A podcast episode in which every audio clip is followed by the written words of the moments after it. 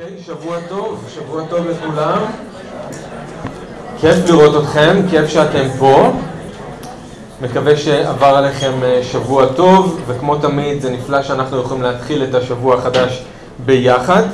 אה, ואנחנו אה, חוזרים לסדרה שלנו של בשורת מרקוס. אז עשינו הפסקה, למדנו במשך תקופה עוד מהחיים של אברהם, ואנחנו היום חוזרים לדבר על מרקוס. אז אתם יכולים לפתוח כבר את ספרי הכתובים שלכם, או האייפדים או האייפונים, למרקוס פרק ח', מרקוס פרק 8, אוקיי? אז אנחנו uh, טיילנו עד עכשיו עם ישוע ברחבי הגליל, נכון? ראינו איך הוא מלמד בסמכות, איך הוא מגרש שדים, איך הוא מרפא חולים, איך הוא מאכיל אלפי אנשים.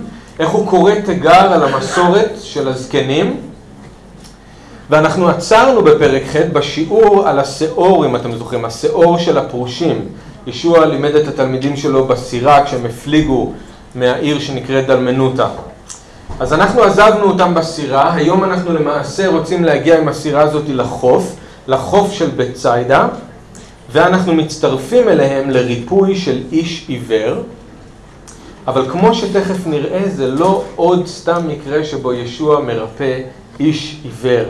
יש כאן משהו שונה, יש כאן משהו אפילו אולי קצת משונה, אז בואו נקרא את זה ביחד, פסוק 22. מרקוס פרק ח', פרק 8, פסוק 22. כאשר באו לבית ציידה, הביאו אליו עיוור וביקשו ממנו לנגוע בעיוור. החזיק ישוע את העיוור והוליכו אל מחוץ לכפר. הוא ירק בעיניו ושם ידיו עליו. שאל אותו, האם אתה רואה משהו? הביט ואמר, אני רואה אנשים. כמו עצים אני רואה אותם מתהלכים. שם את ידיו על, על עיניו שנית, והאיש ראה היטב. הוא נרפא וראה את הכל באופן ברור. שלח אותו ישוע לביתו באומרו, אל תיכנס לכפר. אבא, אנחנו מודים לך על דברך, אנחנו מודים לך שאין מילה ואין עוד בדברך שהן מיותרות. אנחנו מודים לך שכל הכתוב נכתב ברוח אלוהים, ומועיל הוא להוראה, לתוכחה, לתיקון, לחינוך במעגלי צדק, למען יהיה איש האלוהים מושלם ומוכשר לכל מעשה טוב. אז אדון, אנחנו מבקשים שאתה תיקח את דברך שאתה בעצמך נתת לנו בהשראת הרוח, תחיה את הדבר הזה, תפתח את הלב שלנו כדי שאנחנו נבין מה שאתה רוצה שאנחנו נבין מהקטע הזה, ותעזור לנו ליישם, ותעזור לנו לתקן, תחנך אותנו, תלמד אותנו. אנחנו רוצים להיות יותר כמוך, להיות יותר נאמנים אליך, להתמסר לך יותר. אז אנחנו מבקשים, אדון, אפילו שהקטע הזה הוא משונה, אפילו שהקטע הזה הוא קשה, אנחנו מבקשים, אדון, שתעזור לנו להבין מה אתה רוצה להגיד לנו דרך האירוע הזה, בשם ישוע. אמן. אוקיי, אז זה קטע משונה כמו ששמתם לב. אמ, חשבתי אה, לרגע, לפני שבאתי היום, אולי לשים לכם איזושהי מצגת, אבל כשחיפשתי באינטרנט תמונה של מישהו, של ישוע שיורק אל תוך העיניים של מישהו, לא מצאתי כלום, כן? זה לא בדיוק, הקטע הזה זה לא בדיוק משהו שאנחנו רוצים לשים על פוסטר בבית שלנו בחדר שלנו, כן? ישוע שיורק אל תוך העיניים של מישהו. אז זה קטע משונה, אבל יש שתי סיבות שאנחנו כן צריכים לשים לב אליו ולא לדלג. אז שימו לב. קודם כל, דבר ראשון זה הסוף של, של השירות של ישוע בגליל. זה הסוף. מכאן והלאה הוא פונה צפונה לסביבות קיסריה של פיליפי, אנחנו מכירים את זה כתל דן או אבניאס. אז אחר כך הוא מתחיל לעשות את הדרך שלו ליהודה ולירושלים, אבל אין יותר שירות בגליל מהרגע הזה והלאה. עכשיו, אם נחשוב על הבשורה של מרקוס כהצגה שיש לה שלוש מערכות, אז מערכה מספר אחת זה באמת הבשורה, השירות של ישוע בגליל. הדגש זה על המשיחיות של ישוע, על הכוח של ישוע, על הסמכות שלו כמשיח ישראל, כבן אלוהים. המערכה השנייה היא השירות של ישוע בדרך לירושלים, וכל ההתמקדות שמה היא על התלמידים שלו. הוא מנסה ללמד את התלמידים שלו על מה שהולך לקרות. הוא הולך למות, הוא הולך לקום לתחייה, הוא הולך לסבול. Okay? אוקיי? זה המערכה השנייה בדרך לירושלים, והוא אומר, זה גם המחיר שתלמידים יצטרכו לשלם. סבל, זה חלק מזה. מערכה מספר שלוש זה השירות של ישוע בירושלים ובבית המקדש עד הצליבה והמוות והתחייה שלו. אז למרות שהקטע הזה הוא כן משונה, הוא חשוב לנו כי הוא מסמן את הסוף של המערכה הראשונה בגליל והוא מעביר אותנו למערכה השנייה. למרות שפרק הבא יהיה גם איזשהו סוג של מעבר. אז עכשיו האור בגליל כבה כמו שאמרנו וישוע מכאן והלאה פונה לירושלים. אז זה חשוב. עוד סיבה לשים לב לקטע הזה, יש לנו כאן תיאור נדיר של איך ישוע מרפא איש עיוור. אנחנו יודעים ממקומות אחרים בבשורות שישוע ריפא הרבה אנשים עיוורים. אה, במתי למשל כתוב, ניגשו אליו עיוורים ופסחים בבית המקדש, הוא ריפא אותם. לוקאס אומר, באותה עת ריפא רבים ממחלות, מנגעים ומרוחות רעות, ולעיוורים רבים העניק מאור עיניים. הרבה עיוורים הוא ריפא.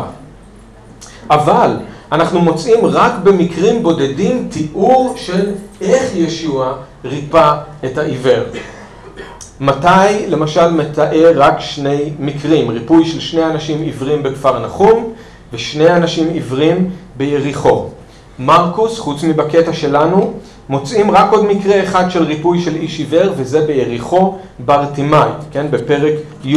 זה אותו מקרה שמתי מתאר, אבל מרקוס מתמקד באחד מהאנשים. לוקאס גם מתאר רק מקרה אחד, את הריפוי של ברטימאי ביריחו. בבשורת יוחנן אנחנו מוצאים ריפוי של איש עיוור שנולד עיוור, זוכרים? בסביבות בית המקדש. כל פרק ט' ביוחנן מוקדש לזה. אז למרות שישוע ריפא הרבה אנשים עיוורים, יש לנו בעצם רק ארבעה סיפורים שמתארים לנו איך הוא עשה את זה. מה זה אומר? זה אומר שכשיש תיאור של איך ישוע מרפא עיוור, צריך לשים לב. כי זה נבחר בקפידה, מתוך מטרה מסוימת, מתוך הרבה מאוד אופציות. היו הרבה מאוד עיוורים שנרפאו, אבל יש לנו רק ארבעה מקרים שמתארים איך זה קרה. זאת אומרת שהמחבר בחר בכוונה לקחת דווקא את זה ולהבליט את זה ולא את האחרים. אז צריך לשאול למה. בגלל זה אנחנו יוצרים לדבר על זה היום. אז תכף נגיד משהו על הסיבה למה יכול להיות שמרקוס באמת בחר את זה ולא אחר, מקרים אחרים, אבל אלה שתי הסיבות שחשוב לא לדלג על הקטע הזה. אז בואו נסתכל ביחד קודם כל על המקרה עצמו, ובמיוחד על מה שמשונה ועל מה שחריג בקטע הזה, בסדר? בואו נסתכל על המקרה עצמו. הנס של הריפוי הזה מופיע רק כאן. כמו הריפוי של האיש החירש ומתקשה בדיבור בפרק ז' שראינו, שני אלה ייחודיים למרקוס, רק הוא מזכיר אותם ויש ביניהם הרבה דמיון. כמו אם אתם מסתכלים בטקסט אתם תראו את זה, פרק ז' 33 עד 37, תשוו את זה למה שאנחנו קוראים כאן. כמו עם האיש החירש, גם כאן אנשים מביאים את האיש של ישוע ומבקשים שהוא ייגע בו. כמו עם האיש החירש, ישוע לוקח את העיוור מחוץ לכפר, מחוץ לבית ציידה. גם כאן ישוע יורק. גם כאן הריפוי מסתיים בכך שהאיש רואה בבירור, כמו שהחירש זה הסתיים בכך שהוא שמע ודיבר בבירור. גם כאן ישוע מצווה על האיש לא להיכנס לעיר, לא להיכנס לכפר, כמו שהיא ציווה על האיש החירש לא לספר כלום לאף אחד. אז הרבה מאוד דמיון בין שני המקרים. אבל שני הבדלים חשובים.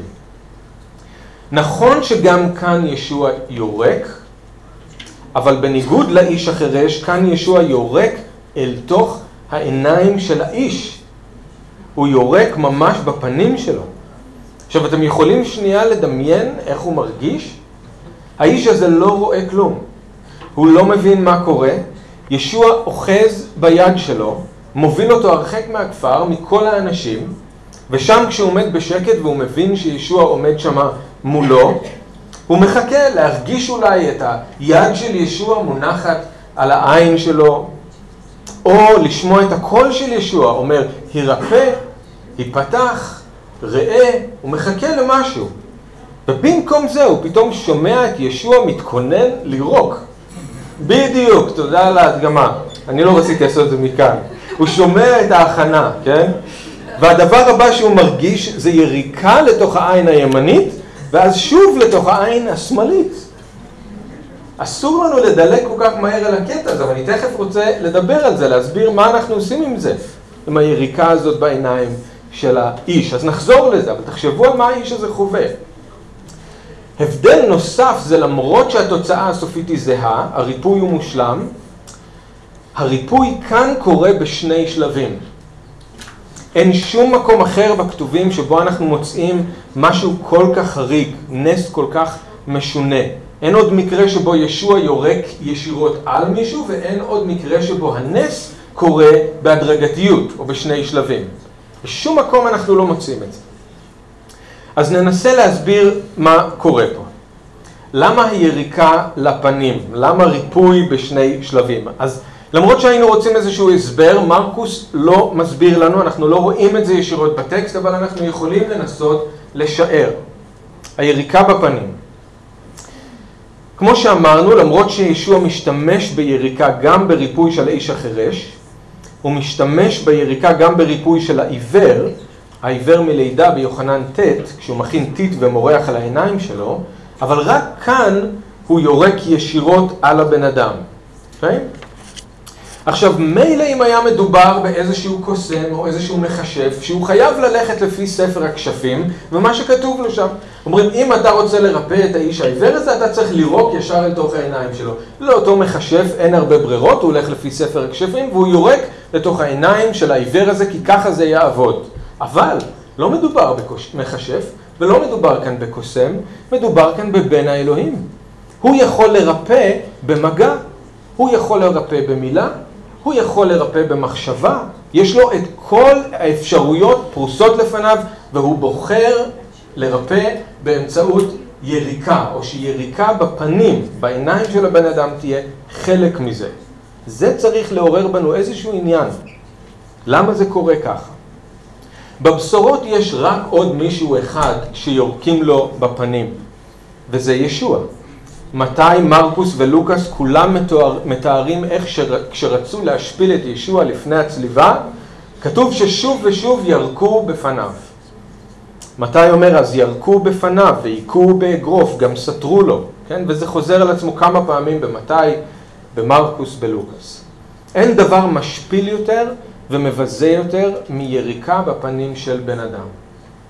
אבל לדעתי זאת לא הסיבה למה ישוע עושה את זה. הוא לא רוצה להשפיל את הבן אדם סתם, הוא לא רוצה לבזות אותו. אז אני חושב שיש כאן משהו קצת יותר עמוק אולי במה שישוע עושה, וזה קשור למה שאנחנו קוראים בתנ"ך על היריקה בפנים של הבן אדם. עכשיו אנחנו יודעים, התנ"ך זה מוזיקת הרקע שלנו שמתנגנת כשאנחנו קוראים בברית החדשה. כשאנחנו קוראים את האיגרת אל העברים, אז ספר ויקרא מתנגן שם מאוד חזק. כשאנחנו קוראים את הבשורות, הנביאים מתנגנים מאוד חזק, במיוחד בבשורת מתי. מה מתנגן אז? ברקע של הקטע הזה. שני דברים לדעתי מתנגנים חזק ברקע של הקטע הזה, כשישוע יורק בפנים של אותו בן אדם. דבר ראשון, זה מזכיר את טקס החליצה. לפי התורה, כשמישהו לא היה מוכן לקחת את אשת אחיו שנפטר ולהמשיך את שושלת המשפחה, האישה הייתה מבצעת טקס של השפלה פומבית, שבו היא הייתה חולצת את הנעל של אותו גבר ויורקת בפניו. כתוב לנו בדברים כ"ה: וניגשה יבמתו אליו לעיני הזקנים וחלצה נעלו מעל רגלו וירקה בפניו. ואמרה, וענתה ואמרה, ככה יעשה לאיש אשר לא יבנה את בית אחיו. אותו איש היה יוצא משם אשם ומושפל. אז למה יריקה בפנים במקרה הזה? כי אותו איש לא עשה כמו שהיה מצווה עליו לעשות. דבר שני, זה מזכיר את הצרעת של מרים. אתם זוכרים שמרים, את מרים שאלוהים היכה אותה בצרעת? אחרי המרד במשה, משה ביקש ממנו שירפא אותה, אל נא רפנה לה, זוכרים? אבל אלוהים לא נעתר לה מיד, אלא הוא אומר, ותקשיבו מה הוא אומר, ויאמר אדוני אל משה, ואביה ירוק ירק בפניה, הלא תיכלם שבעת ימים? ואז הוא אומר, תיסגר שבעת ימים מחוץ למחנה ואחר תאסף. אלוהים אומר שהצרעת הייתה יריקה בפנים של מרים, בגלל מה שהיא עשתה. והוא אומר זה כמו אבא שיורק בפנים של הבת שלו. וכנראה היה נהוג שאם אבא היה יורק בפנים של הבת שלו בגלל מעשה חמור שהיא עשתה, היו מסגירים אותה מחוץ למחנה שבעה ימים. אז שני הדברים האלה מזכירים לי את הקטע הזה כשישוע יורק בפנים של אותו עיוור. ואם זה נכון, אז קשה שלא לפרש את זה כאיזשהו מעשה של תוכחה, או כאיזשהו מעשה של משפט. אז אני לא יכול להוכיח את זה, כן? אני משתף אתכם במחשבות שלי, זאת ההשערה שלי. אני לא יכול להוכיח את זה. אבל אולי המעשה של הריפוי מתחיל קודם כל במשפט. אנחנו לא יודעים מי היה האדם, אנחנו לא יודעים איך הוא נהיה עיוור, כמה זמן הוא היה עיוור, אבל העיוורון נגרם כתוצאה מחטא, יכול להיות. וישוע רוצה שאותו אדם ידע שאלוהים רואה ויודע, ושונא את מה שהוא עושה. הייתה סיבה לעיוורון שלו. אני לא חושב שהאדם הזה היה עיוור מלידה. הוא ידע איך נראים אנשים ועצים, נראה שהוא ידע את הדרך הביתה, וביוונית כשכתוב בסוף שהוא נרפא, המילה שמה שהראייה הוחזרה לו, הוא שוקם. הייתה לו פעם ראייה והיא הוחזרה לו, אני לא חושב שהוא היה עיוור מלידה. משהו מתישהו קרה לו והוא נהיה עיוור. זה לא להגיד שחולי זה תמיד תוצאה של חטא, בהחלט לא, אבל זה יכול להיות, במיוחד עיוורון. יכול להיות שגם העיוורון של האיש הזה היה קשור באיזשהו חטא שהוא עשה. היריקה, אני לא חושב, קשורה לריפוי. במילים, במילים אחרות, לרוק לא היה איזשהו כוח. האיש לא נרפא כשישוע ירק בעיניים שלו. הוא נרפא כשישוע נגע בעיניים שלו בפעם הראשונה ואז נגע בו בפעם השנייה, בלי לירוק. היריקה יש לה משמעות סימבולית אחרת בשביל הבן אדם הזה. ככה אני חושב. אני חושב שזאת הפעם היחידה שאנחנו רואים שישוע יורק בפנים של בן אדם. והדוגמאות היחידות שיש לנו מזה זה מהתורה, שמספר לנו על טקס החליצה, והדוגמה של מרים עם הצרעת. ואם יש קשר בין הדברים, אז ישוע נותן לבן אדם הזה להבין שהוא עשה משהו חמור שגרם לו לעיוורון הזה. היריקה היא לא מה שמרפאת אותו. אולי זאת גם הסיבה שהנס הזה, בניגוד לנס עם האיש החירש, לא מסתיים בצהלות שמחה, או באנשים שהולכים ומספרים על מה שקרה, הכל מסתיים נורא בשקט. אתם שמים לב איך זה מסתיים? אף אחד שם לא אומר כלום. לא אומרים תודה, לא אומרים הללויה, לא אומרים תראו מה אלוהים עשה, אף אחד לא רץ לספר לאף אחד. אין שום תגובה, הכל נגמר נורא שקט. ואולי זה בגלל שזה קשור למשהו שהבן אדם הזה עשה, והוא מרגיש גם אשם באותו רגע. לא רק שמח על זה שהוא נרפא. ואולי הוא דווקא שמח שישוע אמר לו, אל תיכנס לכפר, אלא תלך ישר הביתה. כלומר, מה אם אנשים ישאלו אותי איך הוא ריפא אותך? אה, הדבר הראשון שהוא עשה זה הוא ירק בעיניים שלי. מה הם היו חושבים? אבל גם אם היריקה היא מעשה של משפט, איזשהו אקט של אה, הרשעה, עדיין הוא פגש כאן את הרחמים של ישוע, ישוע נגע בו, הוא ריפא אותו. אבל אולי יש כאן משהו בשבילנו, אולי לא, אבל לפעמים הרפואה או פריצת הדרך שאנחנו מחכים לה צריכה לעבור דרך תוכחה. אם חטאנו, אם עשינו משהו ואנחנו באים לבקש מאלוהים ברכה ואנחנו מבקשים ממנו פריצת דרך, אנחנו מבקשים ממנו רפואה, יכול להיות שאלוהים קודם כל רוצה להאיר את העיניים שלנו למשהו שאנחנו עשינו. יכול להיות. יכול להיות.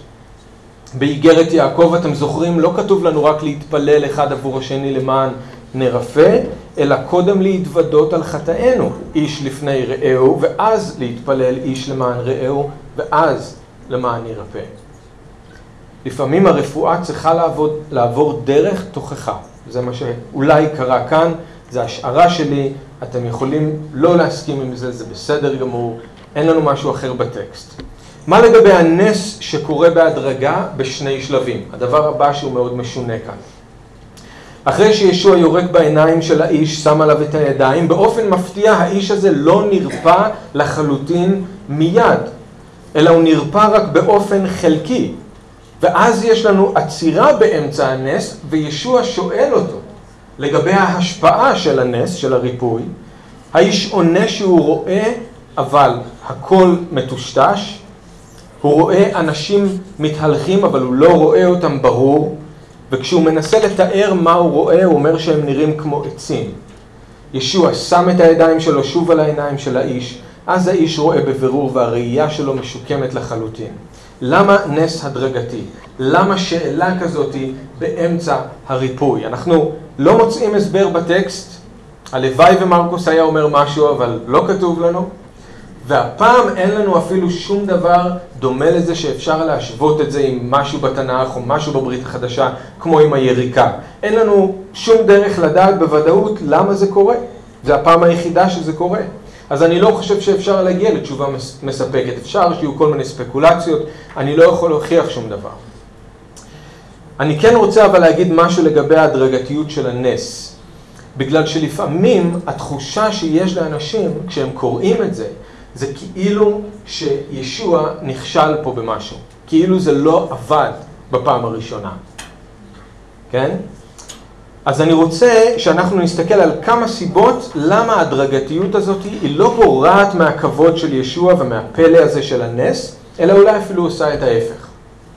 דבר ראשון, לאורך כל הבשורה, במיוחד בחלק הזה שאנחנו נמצאים בו, מרקוס מציג את ישוע כבן אלוהים שפועל גבורות.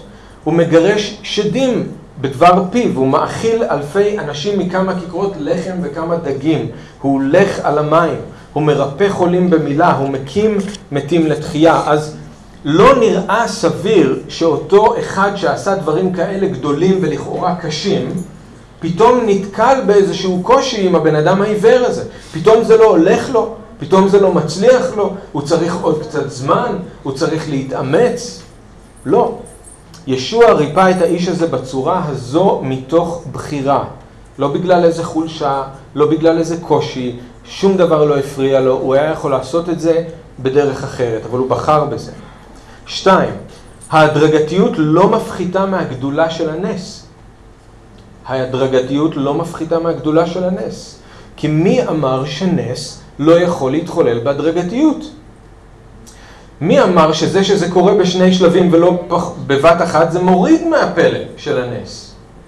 צריך לזכור שהאיש העיוור כן קיבל את הראייה שלו, הראייה שלו חזרה אליו בצורה מושלמת, וזה מדהים לא פחות מניסים שקרו מיד. מי אמר שנס צריך תמיד לקרות מיד, והוא לא יכול לקרות בהדרגתיות? זה עדיין מדהים מה שקרה שם. עכשיו, אני חושב שאפשר לראות את הריפוי בשני שלבים בצורה דווקא חיובית, שמפארת את ישוע. כי למה?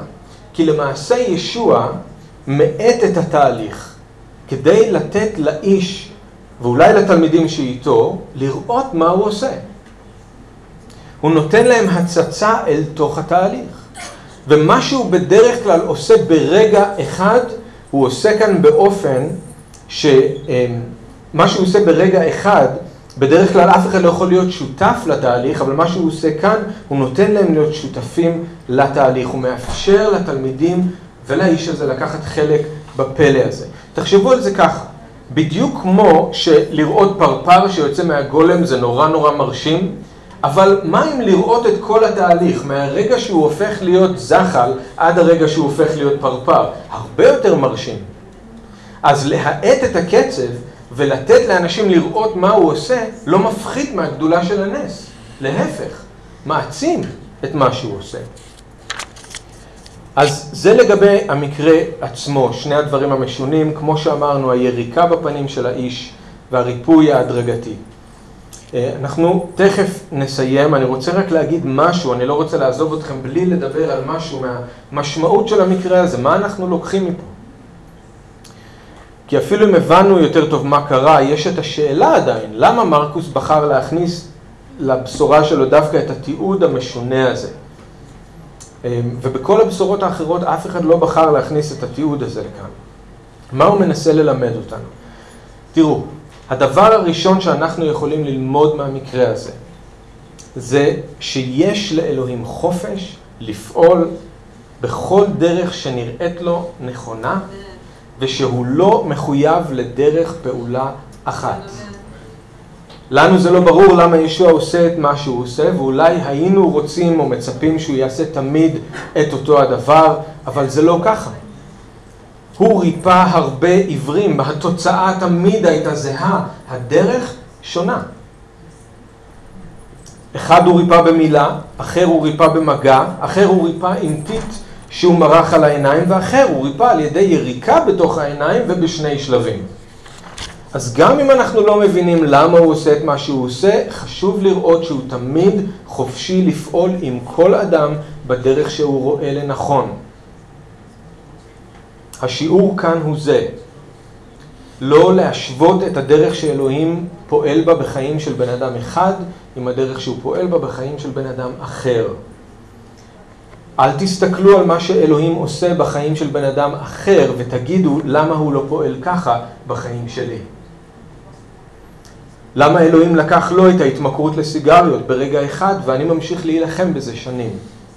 למה הוא ריפא אותה באופן על-טבעי ואני הייתי צריכה לעבור טיפולים ולקחת תרופות? למה הוא קיבל עבודה כל כך בקלות ואני הייתי צריך לעבוד כל כך קשה כדי להתקבל?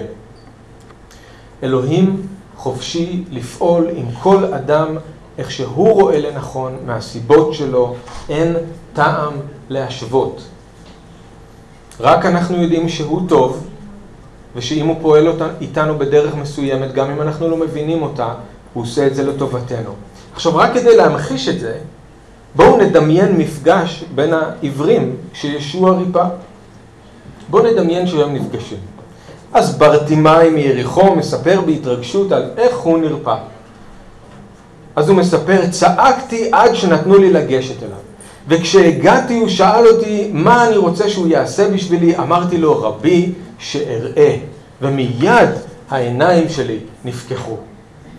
העיוור מירושלים בקושי למאמין למה שהוא שומע, אומר לו, הוא ריפא אותך במילה, אתה יודע מה אני עברתי? הוא ירק על האדמה, עשה מזה בוץ, מרח על העיניים שלי, שלח אותי עם עיניים מלאות בוץ לרחוץ בבריכת השילוח, ורק אז אני ראיתי. העיוור מבית ציידה לא יכול להתאפק, התפרץ לעבר שניהם, אותך הוא ריפא במילה, לך הוא מרח בוץ על העיניים, אבל אין לכם מושג מה הוא עשה לי. הוא נעמד מולי והוא ירק לי בתוך העיניים. ואז, גם אז זה לא היה הסוף, כי ראיתי הכל במעורפל. הוא היה צריך לגעת בעיניים שלי שוב, ורק אז נרפאתי. כן, זה רק כדי להמחיש. מה אם אנחנו היינו יושבים ומספרים את הסיפורים של איך אלוהים פועל בחיים שלנו? עם כל אחד מאיתנו הוא פועל אחרת. מהסיבות שלו, בריבונות שלו, בדרך שלו. הוא יכול לעשות את זה אותו דבר, הוא בוחר שלא. הוא פועל בחיים שלי באופן שונה ממה שהוא פועל בחיים שלכם, וזה בסדר. הדבר האחרון שאני רוצה להגיד על הקטע הזה, זה שאנחנו אולי יכולים ללמוד ממנו שהראייה הרוחנית שלנו מתפתחת בהדרגתיות ולא בבת אחת. רוב הפרשנים חושבים שמרקוס משתמש בריפוי של האיש העיוור הזה כמשל, שאמור להמחיש כמה קשה לעיניים הרוחניות של אנשים להיפתח ולראות בבירור. הוא מנסה להראות שהתהליך הוא הדרגתי, זה לא קורה בבת אחת. אנשים עוברים ממצב של עיוורון מוחלט למצב של ראייה מעורפלת, עד שהם בסוף רואים את הכל ברור. עכשיו, למה חושבים שמרקוס משתמש בזה כמשל? כי הסיפור הזה בא מיד אחרי שישוע גוער בתלמידים שלו על העיוורון הרוחני שלהם. ממש לפני זה, נכון? בשמונה, בפרק ח', פסוק 16, הם מדברים על זה שאין להם לחם. זוכרים? ישוע אומר, למה אתם מדברים על זה שאין לכם לחם? אתם לא מבינים, לא תופסים, קהל לבבכם, ואז הוא אומר, עיניים לכם ולא תראו, אוזניים לכם לא תשמעו, גם אינכם זוכרים, והוא מזכיר להם את כל מה שקרה, ובסוף הוא אומר, עדיין אינכם תופסים? אז בין הרפואה של החירש בפרק ז' לבין הרפואה של העיוור בפרק ח' יש לנו את התלמידים שהם מבחינה רוחנית הם עיוורים והם חרשים. אז יכול להיות מאוד שמרקוס משתמש בשני המקרים האלה כמשל כדי להראות מה קורה. איך העיניים נפקחות לאט לאט. בחלק הראשון ישוע מנסה לפקוח את העיניים שלהם, שהם יבינו מי הוא, המשיח המובטח בין האלוהים. ואנחנו רואים בפרק הבא משהו מעניין, כי כשהוא שואל מה אנשים אומרים עליי, האנשים בחוץ עיוורים לגמרי. כשהוא שואל מה אתם אומרים עליי, קיפה אומר, אתה המשיח. ואז, מה שקורה אחר כך, כשהוא מספר להם על זה שהוא הולך לסבול, הוא הולך למות, קיפה לוקח אותו לצד וגוער בו. במילים אחרות, קיפה רואה, אבל הוא רואה רק במעורפל. הוא לא רואה בבירור. התלמידים, זה בדיוק המאבק, הם רואים משהו, אבל הם עוד לא רואים בבירור. וישוע כל הזמן ממשיך לגוע בהם, כל הזמן מנסה לפקוח את העיניים שלהם. ובחלק השני הוא ינסה לפקוח את העיניים שלהם, לא לגבי זה שהוא המשיח, אלא לגבי זה שהוא צריך לסבול ולמות ולקום לתחייה, ושזה יהיה מחיר שגם הם יצטרכו לשלם. אז זה תהליך שהם עברו, זה תהליך שאנחנו עוברים, תהליך הדרגתי, אנחנו לא ברגע אחד, איך שאנחנו נולדים מחדש, מבינים הכל. ישוע עובד איתנו לאט לאט ופוקח את העיניים שלנו כדי לראות. שאול מתפלל באפסים פרק א', שאלוהים יאיר את עיני לבבם, לדעת מהי התקווה הצפונה בקריאתו, מה עתירת כבוד נחלתו בקרב הקדושים, מה נעלה גדולת גבורתו השופעת עלינו המאמינים. זאת תפילה טובה ונכונה גם בשבילנו. אנחנו עדיין לא הגענו למקום שבו אנחנו רואים בבירור. אנחנו כולנו עדיין רואים במעורפל ובצורה חלקית, ואנחנו צריכים שישוע יבוא ויאיר את העיניים שלנו, וזה יהיה הדרגתי. זה לא יהיה בבת אחת, אבל הוא יאיר את העיניים שלנו. זה שנתן לנו לראות במעורפל, הוא זה שגם יכול לתת לנו לראות בבירור, אז להתמיד, להחזיק מעמד, להחזיק בו, והוא ייתן לנו את מה שאנחנו צריכים. אז בואו נתפלל ביחד. אבא, אנחנו רוצים להודות לך על החסד שלך שפועל איתנו יום-יום, על הסבלנות שלך איתנו. אנחנו מודים לך, אדון, שלמרות שאנחנו נכשלים הרבה פעמים ועיוורים מבחינה רוחנית, חרשים מבחינה רוחנית, אתה ממשיך לגעת בנו, בחמלה שלך, וממשיך לשאול אותנו, אתם רואים משהו? אתם רואים משהו? אתם רואים משהו? ואתה ממשיך לפקוח את העיניים שלנו, ואנחנו בוטחים בך. שאת מה שאתה התחלת אתה גם תשלים, ושיום אחד אנחנו נראה את הכל בבירור. אבא, תעזור לנו להיכנע לך באהבה ובענווה לקבל את הדרך שאתה פועל בחיים שלנו. לא להשוות עם הדרך שבה אתה פועל בחיים של אנשים אחרים, אלא לקבל את מה שאתה רוצה לעשות במיוחד איתנו, אדון, בקצב שלך, בדרך שלך.